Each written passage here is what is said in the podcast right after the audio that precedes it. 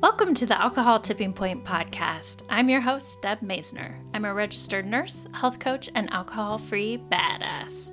I have found that there's more than one way to address drinking. If you've ever asked yourself if drinking is taking more than it's giving, or if you've found that you're drinking more than usual, you may have reached your own alcohol tipping point. The Alcohol Tipping Point is a podcast for you to find tips, tools, and thoughts to change your drinking. Whether you're ready to quit forever or a week, this is the place for you. You are not stuck and you can change. Let's get started.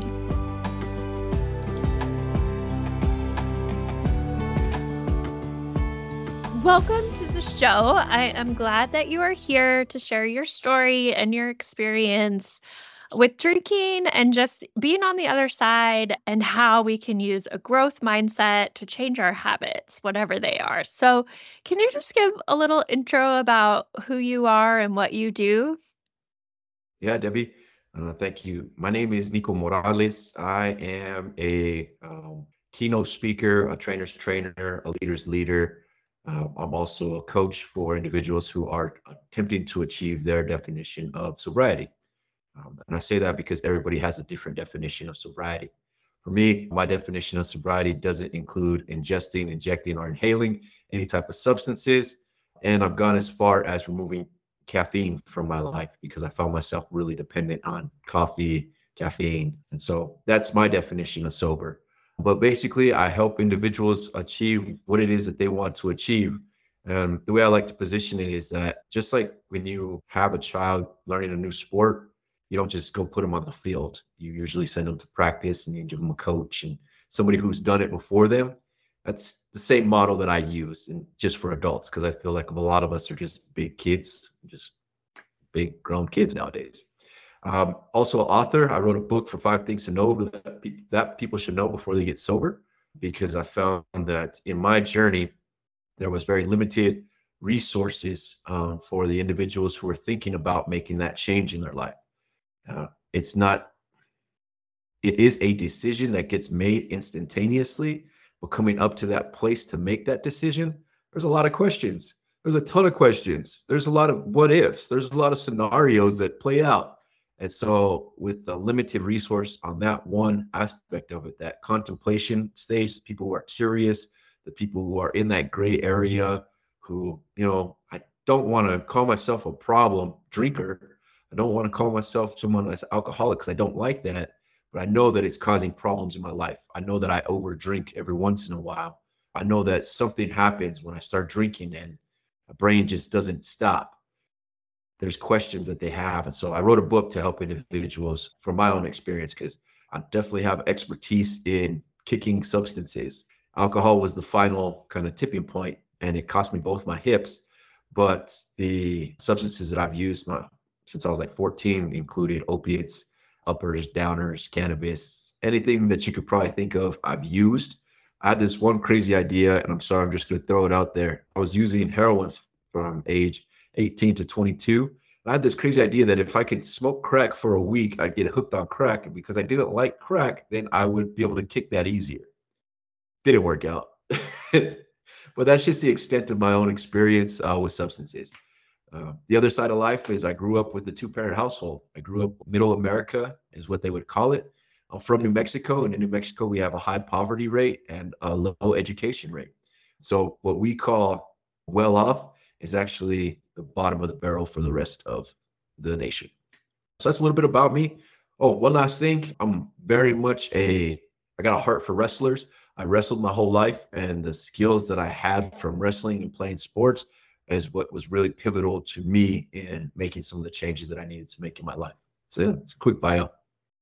Well, thank you. Thanks for being here. Um, but the couple things you said, I'm like, okay, I need to know more. I need to know more. So one is, what are those five things to know before you get sober? Five things that I think you should know before you get sober is one, it's a choice. Whether you believe that it's like a disease, it's a moral issue, that it's a genetic whatever it is, it's a choice to address it, right? Just like if you're sick, it's a choice to go get help. So the first thing is that it's a choice. Um, the second thing is that it's super uncomfortable. I'm, I don't like to hide that from anybody. It's uncomfortable. your thoughts are uncomfortable, your physical nature is uncomfortable, aka withdrawals. Your spiritual nature is uncomfortable because you're shifting a lot of different things, you're questioning a lot of things. So your physical, your spiritual, and your emotional state all go into this uncomfortable place. And that uncomfortable place is where I think a lot of people fall off and turn back to the drinking because it's the devil that you know. And you know that it can answer some of the questions temporarily. And that temporary relief is far greater than the long term benefit that you can see at that point in time. So it's uncomfortable. It's uncomfortable to have conversations with your friends and family. It's uncomfortable to change your environments. It's uncomfortable to go into different places. Uh, the third thing that I believe that people should know is that they're going to get to know themselves. The individual who you are when you're drinking is not the same individual who you are when you're not drinking. Like some people call it beer goggles, some people call it beer muscles, some people call it confidence boosters. Why do you need those, right? There's somebody inside of you that apparently needs that enhancement. And so you get to know who you actually are. There's things that I used to like that I don't like anymore. There's things that people that I used to love being around that I don't like being around because we didn't have the same moral values. We didn't have the same character traits. We didn't have the same direction in life. So that's the third thing. The fourth thing is that you're vulnerable during the transition. Like you are super vulnerable. There's so many things that are going to be hitting you mentally, so many things that you're going to be hitting you emotionally, so many things that are going to be changing physically that you're vulnerable during that transition. And I know that that vulnerability is catches a lot of people off guard because nobody likes being vulnerable. Let's be honest. Uh, I learned recently that, or I should say this, I've heard recently that vulnerability is talking about the things that you don't really want to talk about with people who you don't really want to talk to about. It's not so much being transparent. Transparency is just talking about the things you're okay with talking about. Vulnerability is talking about the things that you really don't want to talk about. For me, one of those vulnerable things was my family situation. Like I said, I came from a two parent background, quote unquote, good background, right? But there was certain events that happened when I was a kid that imprinted on my mind certain thoughts. And so to be vulnerable with those certain thoughts and vulnerable with those situations and vulnerable with questioning what happened, uh, that was difficult, not only just for me, but for my family as well, because they started thinking, well, now you're attacking us. Now, why are you putting our stuff out there? Why is it coming back on us? And it's like, I'm not attacking you. I'm not trying to push this on you. I'm just questioning some of these events and were they in my best interest? At the end of the day, what I've learned is that my family did the best that they can. And that's one thing that I think is helpful for everybody. Now, I'm gonna leave you guys on a cliffhanger because I, I am I am a guy. So number five, if you want to know what number five is, you got to go get the book for that. I love it. I love it. But the first four were it's a choice, it's uncomfortable, you're going to get to know yourself, and you're really vulnerable during the transition. Yeah, I would agree. I would agree. So, how you mentioned that, you know, you took all these different substances, but alcohol was one of the last ones to go. And and how it, why do you think that was and how did you undo your drinking? Why do I think it was? Was because it's legal.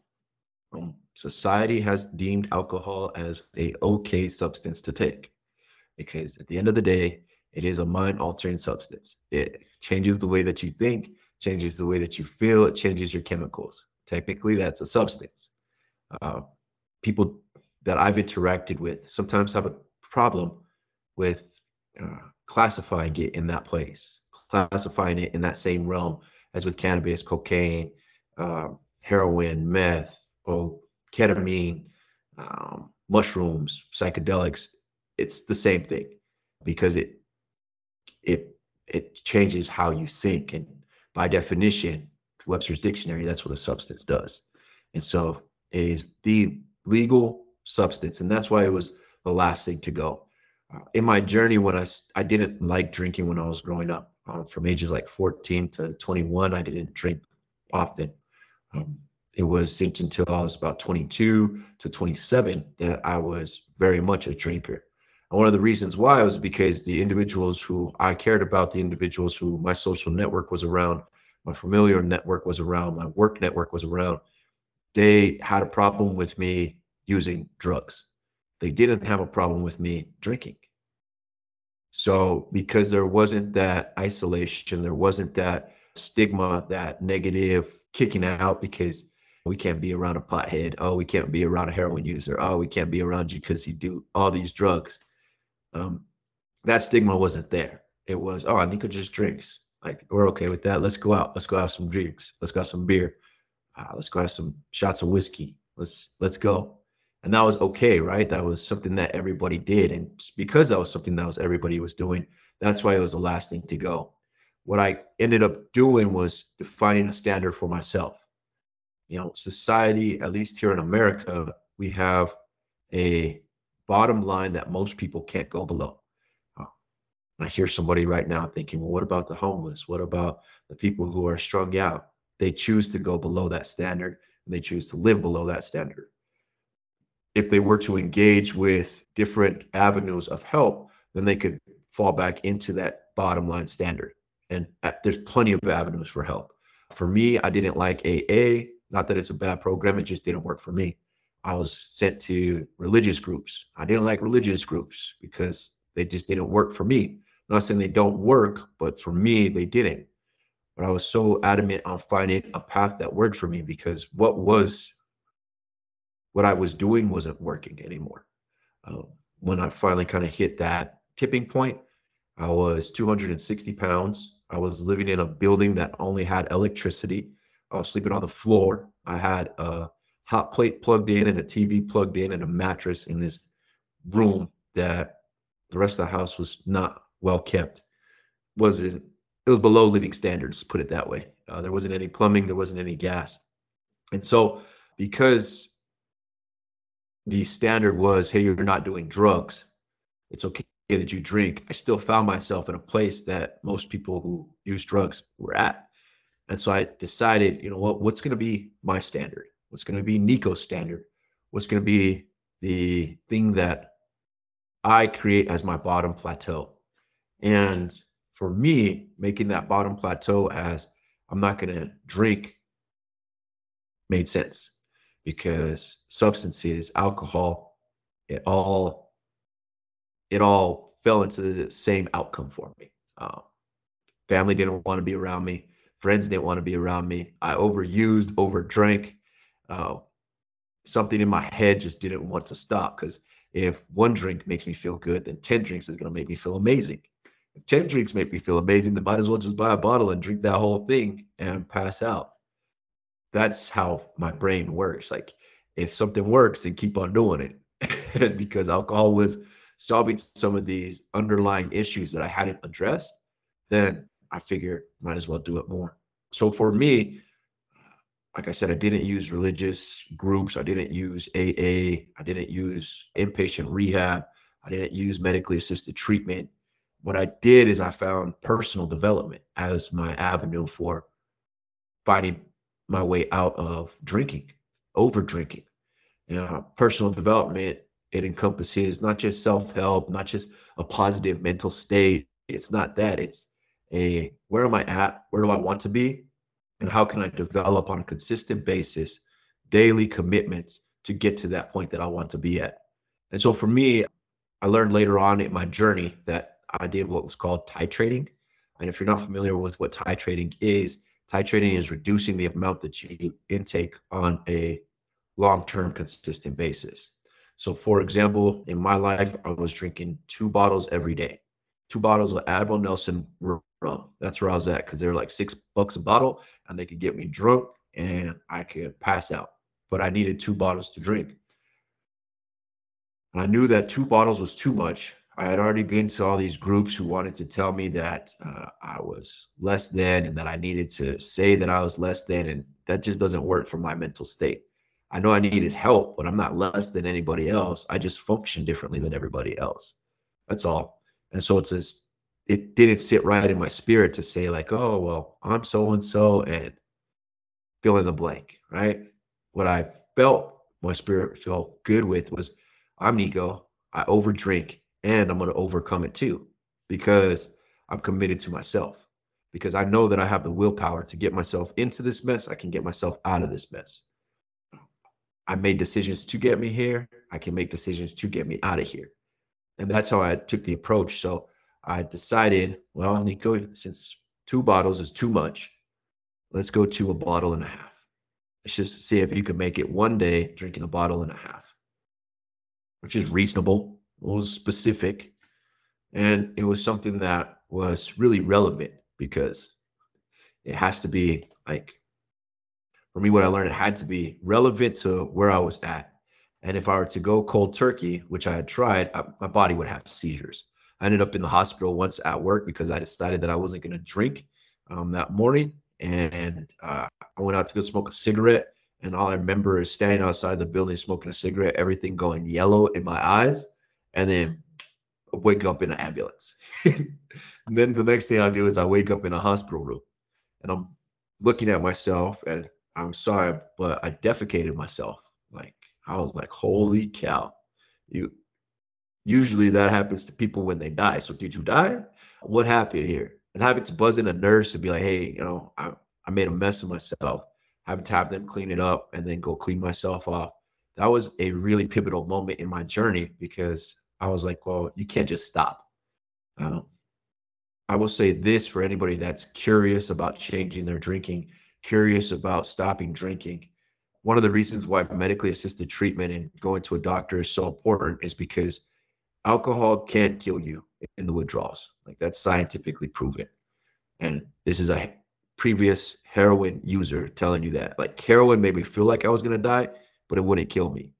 Alcohol almost killed me when I just uh, when I just cut it off cold turkey. And so that wasn't doable. And I knew that. So in my experimentations of removing alcohol from my life, I knew I had to kind of wean myself off. And that's what titrating is. So after I committed myself to a few days, a few weeks of drinking a bottle and a half, then what I did is I took it down to a bottle. And then a few days, a week of drinking just the bottle, I cut it in half again. So I continued to reduce the amount that I ingested over a few weeks. And by the end of like week six, I was down to a pint. And I was like, man, you're getting drunk off of a pint, first of all, which is awesome because saves you some money.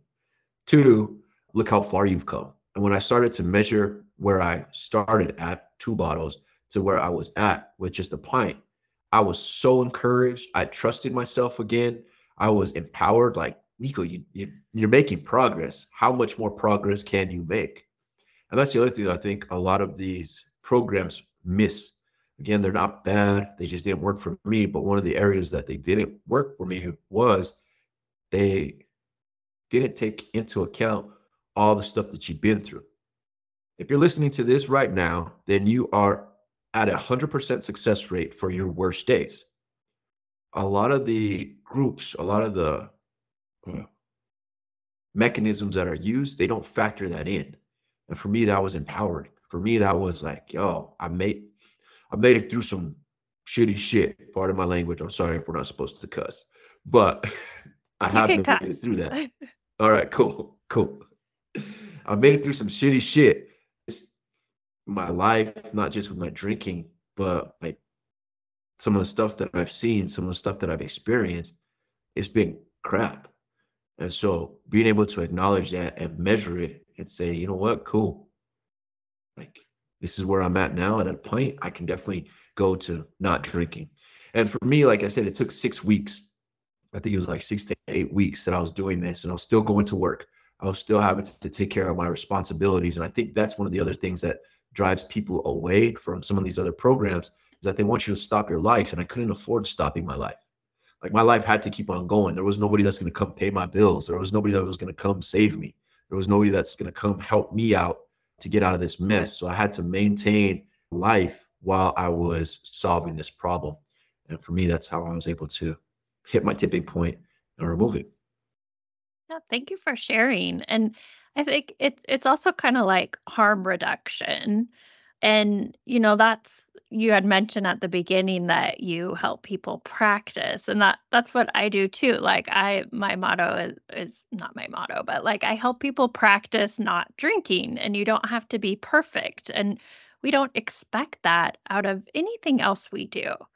But we do get into these like abstinent based programs where perfection is expected at the get-go and and you know i just think we shouldn't shame people for not being perfect. We should applaud like you said like you were proud of yourself for cutting down which is so difficult to do i mean especially after a bottle of wine like i don't care anymore after a bottle of wine like for me to stop there like that would be difficult but you kept proving to yourself again and again like okay I'm drinking less. I'm still showing up for responsibilities and still working on myself.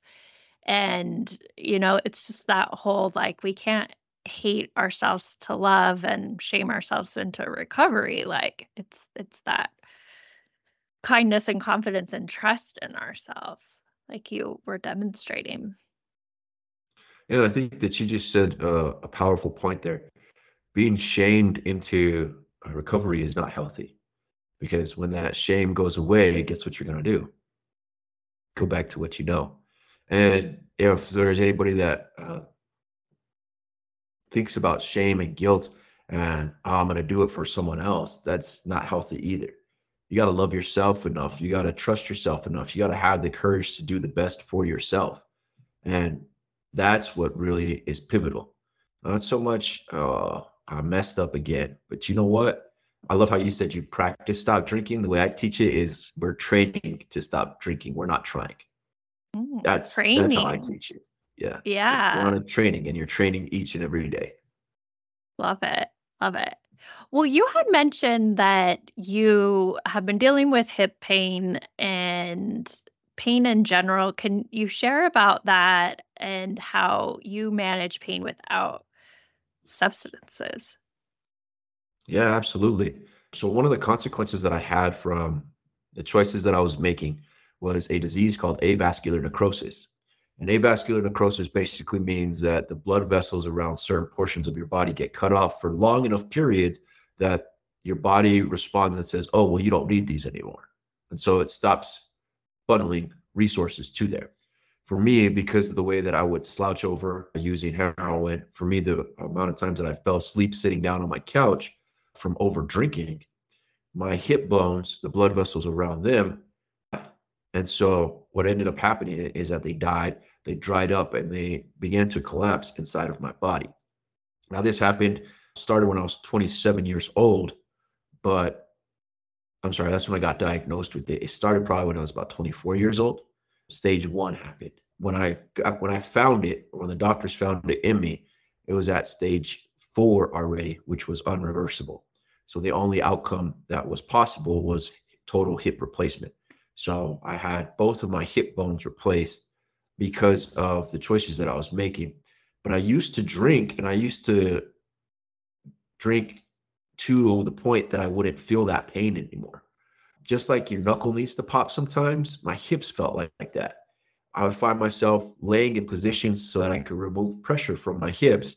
And it seemed like whenever I drink, I would feel better. That's probably because blood thinned out, and there's all of these medical reasons that everybody can probably talk to. I'm not a medical doctor, uh, but that's how I addressed pain. That's how I addressed my chronic pain. That's how I addressed my joint pain. That's how I addressed my body hurting. Was I would numb it with alcohol. I would numb it. I used to numb my mental pain with substances, right? And so while I was working on my mental pain, my physical pain was there too. I believe that there's three pains everybody faces, and that's you know physical pain, emotional pain, and mental pain. Your logic, your feelings, and your body. And alcohol is a substance that will solve that all three of them for you. Like you don't have the same emotions, you don't have the same uh, mental hurt, you don't have the same physical hurt. And so I found that drinking would cause that type of pain to go away. And I found myself dependent on that. Found myself drinking not I knew the outcome was going to be bad. I knew the hangover was going to be bad. I knew the whiskey shits was going to be bad. I knew that sitting over the toilet, vomiting acid out of my mouth and just seeing green stuff go into the into the toilet was going to be bad. But I would deal with that later, and I'll have a drink later because right now I need to get this pain, all these pains gone. And so for me, that was one of the other big fears that I had to face was how am I going to deal with this pain that I that I know I'm going to experience without any type of help, without any type. Tylenol didn't work. like 650 milligrams of Tylenol to an old opiate user, it's like Skittles. It's not not going to do anything to me. It doesn't help. But a bottle of rum that'll take my pain away. And so for me, telling myself, hey Nico, that is a solution that you can choose, but it's not the solution you should choose, was helpful. And eventually I ended up getting my hips replaced two years ago. I got both my hips replaced within 60 days. And that long term effect, there it goes again. There's a temporary relief that you can find with substances, but there's a long term relief that you can find with addressing these issues. So when I stopped drinking, when I stopped using drugs, I started looking for long term longevity over short term success. I wasn't looking for just that short term quick fix for the day. That's too living in the moment. Like I learned for how is it going to affect when I'm 35? How is it going to affect when I'm 40 years old? How's it going to affect when I'm 50 years old? And then they tell me at the doctor's office, oh, you're going to need two of these. Just FYI, we're going to have to come in here again, cut you open, and put in some new hips uh, here in about 20 years. So I was like, man, uh, at least I got longer time frame than two hours because our body becomes uh, accustomed to our pain treatments and it reduces the amount of pain relief that it actually gives you. So how how do you manage pain now without any substances or what advice do you have for people who are in physical pain? Well, the first advice that I have for you is figure out the root of that physical pain. For me, I had to figure out what the actual root was because it's probably something else. And then when you figure out the root, you have an answer. Just FYI, that answer kind of relieves some of that pain. When I knew what was wrong with my hips, that gave me um, uh, pain relief in itself. From there, um, even now, my joints still hurt, my body still hurts, um, but I use a mental state of, of Nico. You walked around with collapsed hips for three years. How can you move through this? And then the other tip that I would say, I mean, that's measuring backwards, right? Think about the pain that you felt before that was worse and compare it to now and live in that state. And if you haven't felt worse pain in your past, think about somebody who is missing a limb. That's where the growth mindset kind of comes in. You got to take yourself out of your own mindset and place yourself in someone else's. So for me, whenever I'm feeling pain, like in the morning, I wake up and I do 100 burpees. That's how I get my day started. But that first like three, I hear cracking and popping and stretching and all that stuff, and it hurts. And there's mornings where I don't want to do it. But I tell myself, Nico, there's someone out there who doesn't have arms who would love to do burpees with all the cracking and popping that you do hear. Nico, there's someone out there who's missing a leg. And that dude would love to be able to hear the cracking and popping that you hear in your legs right now. So why don't you think about them and do it for them instead of doing it for you? And that's kind of where the the mindset of it plays into effect because our minds they're so powerful. Our minds can create. One of the things that I teach is what you perceive is what you receive. So if you're telling yourself, "Oh, this is gonna hurt. This is gonna hurt. This is gonna suck," then guess what? You're gonna receive hurt, hurt, hurt, and suck. Don't get me wrong. I'm not saying to break your arm and say, "Oh, I'm mentally gonna fix it." No, like be realistic, but say, "Hey, you know what? My arm's broken, but at least it's not cut off." It's really twisted. Some people think that I'm crazy for it, but that's how I use my pain management now. And your body is built to help heal itself. So one of the main reasons that most people are hurting is because they don't do enough motion one of my physical therapists, they told me, Nico, motion is the lotion. And that stuck with me. Like the more you move, the more your body stays used to moving. And the more blood circulation that you have within your body, the more that it can heal itself. That's why your blood is so important. That's why your heart is so important. So that's some recommendations that I have. Yeah, thank you for that. And I know that it's becomes a common issue for a lot of people. And just to reiterate, like the alcohol, yeah, in the short term, it's relieving pain, but in the long term, it's exacerbating it, making it worse. It's so hard, uh, but but it's like your number 2 when you were talking about the the 5 sober things, like, it's uncomfortable. And and not just physically, but mentally and emotionally. When you were talking about mental and emotional pain, what's the difference between mental and emotional? Feel like I would put those in the same bucket, but tell me about that. So mental for me, pain is a problem that I can't really solve. Like Okay. that's a that's a mental issue, like a logistic, logical, uh, task oriented issue um, that I can't solve myself. That's a mental pain, right? You're trying to do a math problem and you don't know the answer and you have been working on it and you can't figure it out. You get a headache, mental pain. There's the emotional pain that's completely separate, and those are your feelings. Those like, hey, you know what? The partner that I'm with we're struggling in our relationship right now and it's being strained and it's hurting and it hurts me inside. Everything that I think of logically to do, I've done, but it's just not working. So my heart is broken. My soul and my my, the, my guts are hurting because I can't solve this. Um, sadness is an emotional pain. I lost a loved one.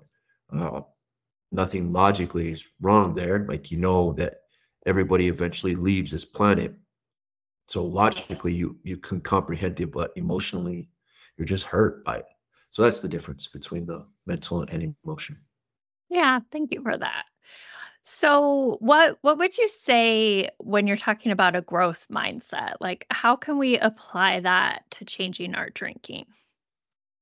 Oh, uh, thank you for that question because it's individuals who use substances or drink or overdrink are some of the greatest thinkers out there. That's one of the things that I think people don't realize about themselves because they're in it. A growth mindset establishes that you're always learning. You learned a way to solve your own problems. So kudos to you. Now, the way that you solve your problems may not be the best. So if you can recognize that hey, I chose a solution and that solution works for a little bit of time, I have the ability to choose a different solution now. I have the ability to grow past this stage. Uh, I, I'm sorry if I hurt your feelings, but a baby carries a bottle until a baby can eat food.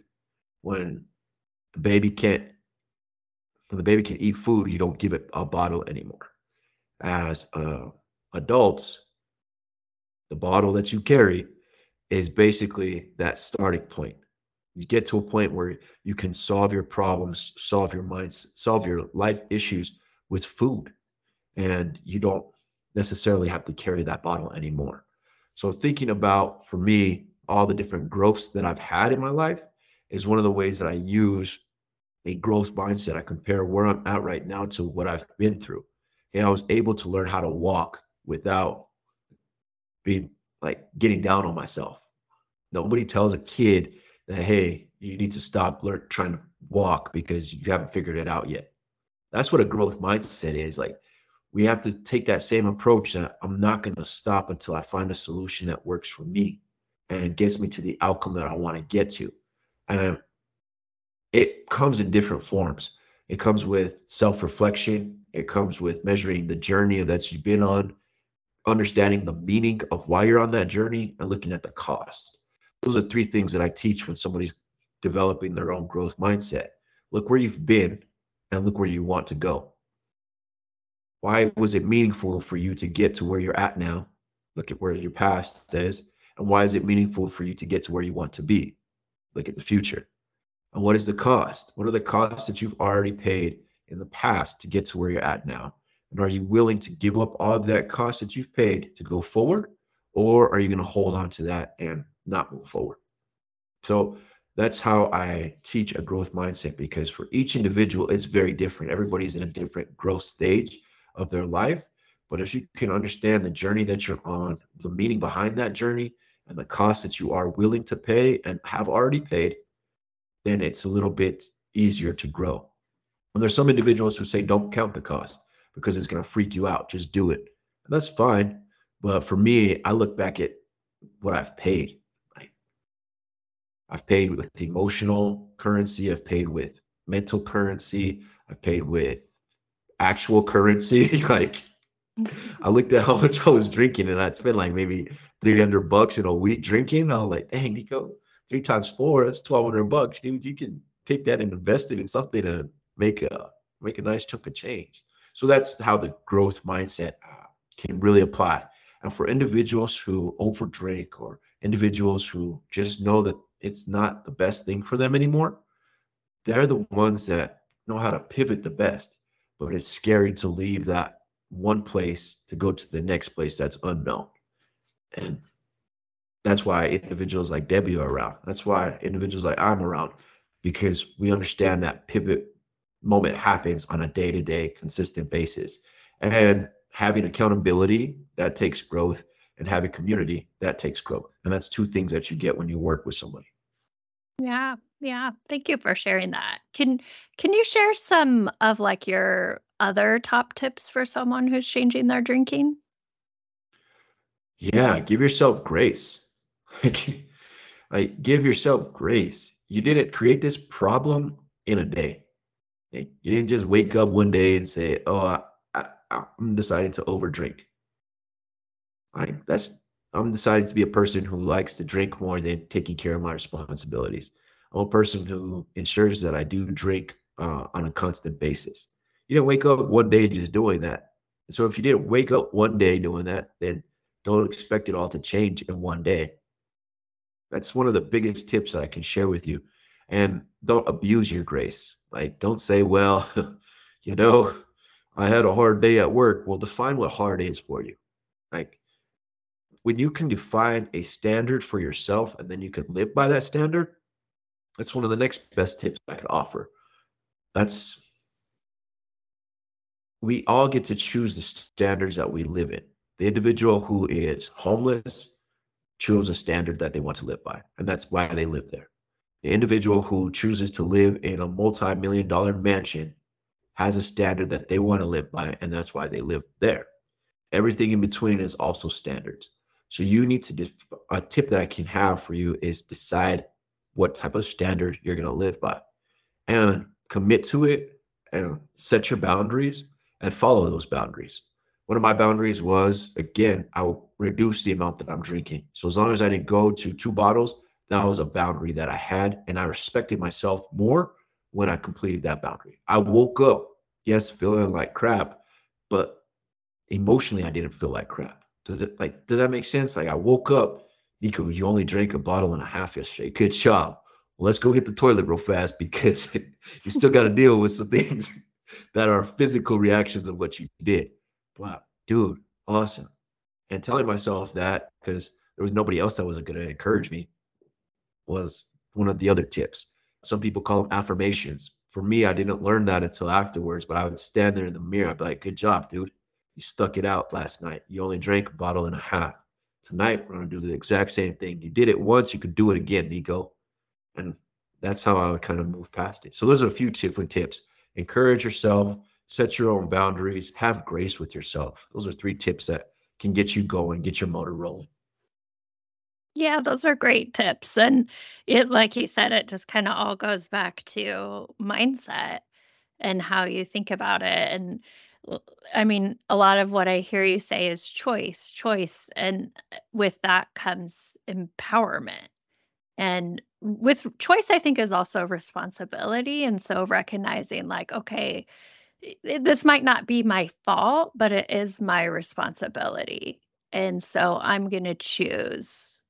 And and I think even taking you know, ownership or choosing if you're going to drink or not. Like, okay, I did drink last night. I chose that can even help you along the way too. Because a lot of the times it just feels so out of control. Oh, absolutely. Oh, we we go into a automatic motion, right? For me, one of the automatic motions was somebody a made me feel a type of way that I didn't want to feel. So I'm going to go buy me something to drink so I could change the way that I feel. That was a choice. When I learned and I found that that was just an automatic motion that I was in, a circular habit that I had built for myself. I realized that there was a choice to change that habit too. That choice to change that habit was very real. Um, and it encouraged me because one of the things that I understood is that I had lost trust in myself. When you say that it's a choice and when you acknowledge that it's a choice, you start to begin to trust yourself. And I'm not encouraging anybody to drink, but if you before you drink, tell yourself, I'm choosing to drink. And then you do that, your mind starts to rewire to listen to yourself. And that's really what you're looking for is a way to rewire your mind. So use what's available to you right then and there. Say, I'm choosing to drink this glass. I'm choosing mm-hmm. to drink this bottle. I'm choosing to drink this thing. And then do it. Because then your brain is going to be like, what I say is what I do. And it'll start to believe you. Yeah, yeah. And on the other end of that is like, I'm choosing to not drink. I'm choosing to have a Diet Coke instead. I'm choosing to have a LaCroix or whatever that looks like for you. And just acknowledging like you're still in control, even when you feel stuck and out of control. Yeah. And I would also just say real fast before we wrap up is that replacement is a huge option for anybody who's just curious. What she said there is a powerful statement. Instead of drinking tonight, what I'm going to do is I'm going to drink a LaCroix. I'm going to drink Pepsi. I'm going to drink whatever you mix your drink with without the mixture in it. And that's that's replacement is what it's called. And replacing that is another great avenue to reduce harm. Super cool. Well, what would you say, just to wrap us up, to someone who is listening to this and they're feeling kind of stuck and they just need some words of encouragement?